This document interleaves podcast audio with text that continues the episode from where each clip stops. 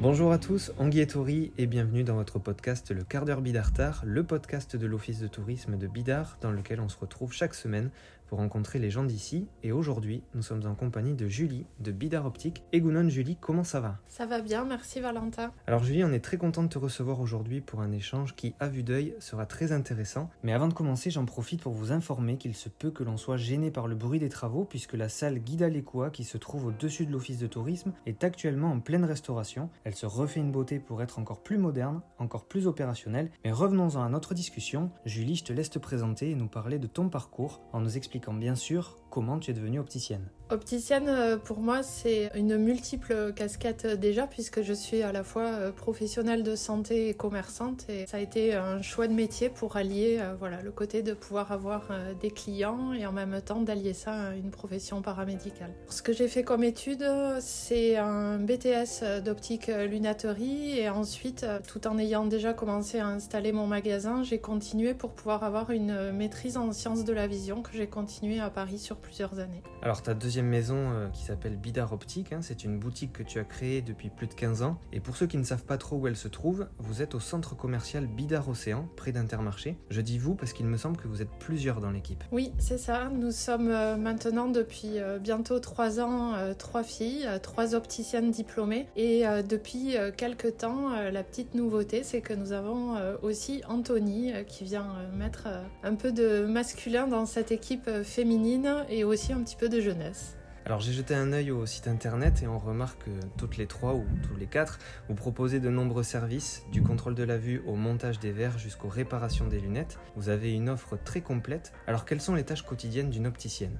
Alors une opticienne, euh, effectivement, euh, comme je le disais au début, euh, multicasquette puisqu'on est dans le domaine de la santé visuelle et dans le commerce. Donc pour tout ce qui est santé visuelle, nos spécificités, surtout à Bidar Optique, c'est de faire euh, des examens euh, et vérifier la correction, mais également euh, adapter aussi par moment des lentilles de contact. Ça, c'est plus ma partie. Et après, le quotidien, effectivement, c'est vendre des lunettes sur prescription d'un ophtalmologiste, mais après également, souvent, une partie que les gens ne connaissent pas, c'est que c'est nous-mêmes qui montons les verres. Donc, nous avons un atelier sur place pour vraiment réaliser la lunette du début à la fin. Après, il y a aussi réparation, lunettes de soleil, la vente des accessoires, les cordons, les étuis. Nous sommes aussi effectivement des commerçants. Alors on a découvert le monde de Julie, c'est un concept de lunettes sur mesure qui montre encore une fois que vous vous souciez de la qualité des prestations que vous offrez à vos clients. Parle-nous un peu de ce concept, on a envie d'en savoir plus. Alors le monde de Julie, c'est euh, effectivement euh, une de nos autres particularités du magasin. Aujourd'hui, je dirais que beaucoup d'enfants à Bidart, peut-être plus particulièrement, connaissent, puisque l'enfant euh, vient, peut choisir toutes les couleurs qu'il veut pour créer lui-même sa lunette. Mais au-delà de la partie créative, c'est surtout technique, c'est-à-dire qu'après, c'est nous plutôt opticiennes qui choisissons la forme idéale. On peut modifier aussi la taille au niveau du nez, la longueur des branches pour que la lunette soit parfaitement adaptée. C'est un concept qu'on travaille depuis 2015 pour les enfants, mais qu'on est en train vraiment de développer depuis 4 euh, ou 5 ans aussi pour les adultes. Donc soit les grands visages qu'on trouve au Pays Basque, soit au contraire euh, les personnes qui ont envie de créer, qui ne trouvent pas euh, leurs lunettes absolues dans des collections existantes de créateurs divers. Alors comme on le disait, chez Bidar Optique, chacun peut trouver lunettes à ses yeux, et ça vaut aussi pour les solaires. Maintenant que les beaux jours arrivent, est-ce que tu peux nous dire comment il faut s'y prendre pour bien choisir ses lunettes de soleil Alors pour bien choisir une lunette, euh, je dirais que effectivement idéalement c'est de venir euh, les essayer un jour où il fait beau puisque nous avons la chance de pouvoir faire essayer les lunettes aux clients euh, devant la porte pour se rendre compte des différentes qualités de verre. À Bidar Optique, on a différentes collections, différentes marques. On passe des marques comme Easy Peasy ou Moken qui sont nos produits entrée de gamme à partir de 40-60 euros avec euh, des verres assez simples mais des collections sympathiques. Et après, on aura euh, des collections euh, plus sport comme Julbo ou Bollé. Puis on a maintenant aussi toute la collection Reban. Et après, on peut aller jusqu'à des collections très haut de gamme comme la marque Serengeti qui va apporter vraiment un confort à toutes les personnes ultra sensibles et qui recherchent vraiment un produit plus de santé visuelle aussi au niveau du soleil. Alors Julie, on a assez parlé boulot, on sait que tu connais bien la commune, que tu y es impliquée depuis plus de 15 ans. Alors il y a forcément un endroit que tu préfères, un endroit où tu te sens bien, et si tu devais nous le partager, ce serait lequel? Alors vraiment sans hésiter, euh, la promenade euh, qui part de la place et qui va jusqu'à la chapelle de la Madeleine. Le souvenir principal, c'est que bah, quand j'habitais à Bidart, j'y ai fait euh, de nombreux allers-retours pour essayer d'endormir Timothée quand je le portais en écharpe et qu'il était tout petit. voilà, j'habitais au-dessus du fronton, je partais sur la place et je faisais voilà jusqu'à cette belle vue de la Madeleine qui permet de, de bien respirer et de faire du bien. Effectivement, point de vue incontournable et on s'en lassera jamais. Alors ça tombe bien que tu parles de ton fils Timothée puisqu'on voulait aborder le sujet de l'accessibilité avec toi. Le petit Timothée qui a déjà bien grandi puisqu'il vient de souffler ses 15 bougies. Comment il va d'ailleurs? Bah, Timothée euh, va bien, aussi bien qu'il peut, euh, avec euh, sa pathologie qui, pour le rappeler aux personnes qui le connaissent pas bien, est une myopathie de Duchenne. Il est interne depuis un petit peu plus d'un an à Salis de Béarn et donc on le récupère tous les week-ends pour pouvoir voilà, continuer à lui faire découvrir le Pays Basque et des choses sympas avec nous. Alors pour nos auditeurs qui ne le connaissent peut-être pas, hein, comme tu l'as dit, Timothée est bien connu à Bidar puisque d'une part tu es sa maman, tu débordes d'énergie et tu te mobilises au quotidien à ses côtés. Et puis tu es surtout impliqué dans plusieurs associations et au fil du temps on a pu voir Timothée vivre des expériences extraordinaires dans un quotidien peu ordinaire. Est-ce que tu peux nous raconter un peu comment tu fais pour accompagner Timothée dans toutes ces aventures?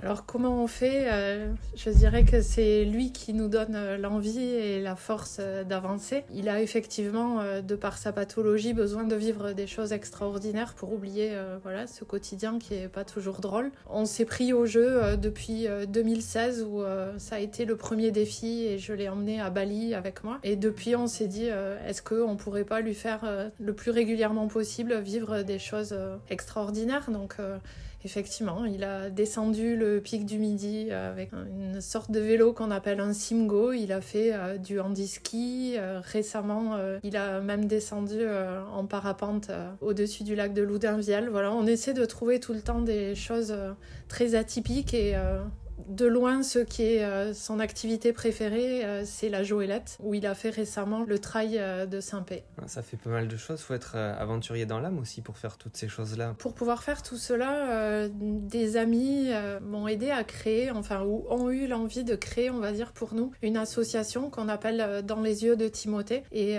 qui aujourd'hui est aussi une page Facebook sur laquelle on retransfère pour donner des idées à d'autres familles de tout ce qu'on peut faire au Pays Basque ou ailleurs une association qui nous permet voilà, de récolter euh, quelques fonds pour euh, compenser euh, tous les surcoûts qu'il y a parfois pour faire ce genre de voyage et d'activités un petit peu plus compliquées avec le handicap. D'ailleurs, avec l'équipe, on voulait vous remercier parce que Timothée est un peu devenu notre testeur local, notre dénicheur de bons plans à roulettes. Et le fait qu'on travaille ensemble sur cette question-là nous donne envie d'aller plus loin et de faciliter l'organisation des vacances pour les familles comme la tienne. Donc merci beaucoup. Mais merci à vous surtout de nous donner cette possibilité.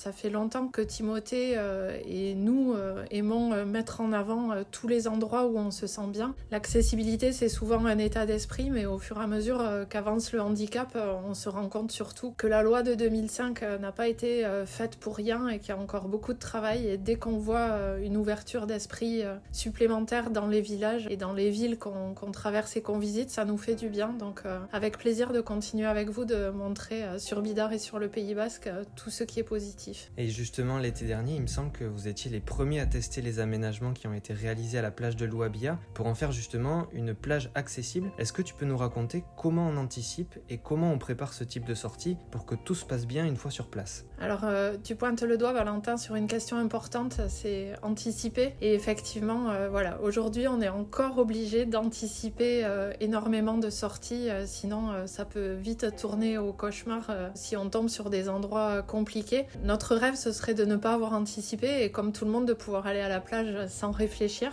Et effectivement, une plage accessible, c'est une plage sur laquelle il n'y a plus besoin d'anticiper.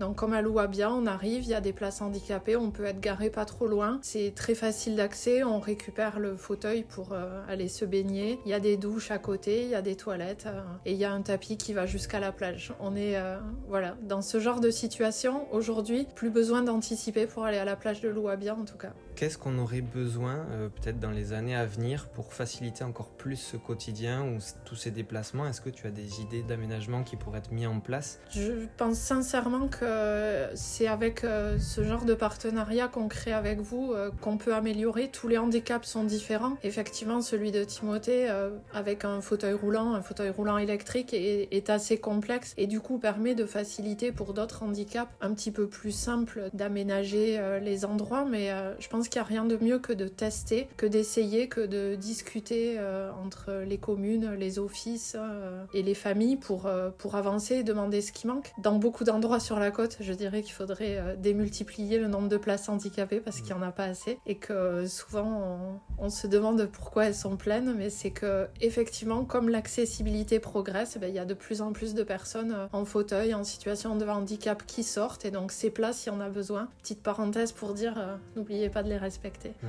Fais bien de, le rappeler, effectivement, c'est très important. Alors pour terminer, et c'est la tradition quand on est invité sur le quart d'heure Bidartar, c'est de nous partager une petite anecdote ou un moment marquant, quelque chose que tu n'oublieras jamais. De ton côté, ce serait quoi? Ce que je n'oublierai jamais sur Bidar, euh, sans hésiter, euh, la plage Eretegia, mais vue d'en haut, puisque les personnes qui me connaissent depuis longtemps savent que Bidar Optique a commencé euh, sa vie à venue du plateau, donc avec une jolie vue sur la plage Eretegia. Et la petite anecdote, c'est le banc qui avait euh, juste derrière mon magasin et qui m'a permis euh, d'avoir de multiples réflexions, notamment voilà, celle de déménager euh, il y a 4 ans et demi au centre intermarché. Julie, merci beaucoup pour cet échange. Merci à toi Valentin. On a pris beaucoup de plaisir à te recevoir dans le quart d'heure Bidartar et on espère que les gens passeront te voir à la boutique pour apprécier ton savoir-faire en bénéficiant bien sûr de tes précieux conseils, mais surtout pour rencontrer la belle personne que tu es. En attendant, on se retrouve la semaine prochaine pour un nouvel épisode de votre podcast. Prenez soin de vous, Issa já.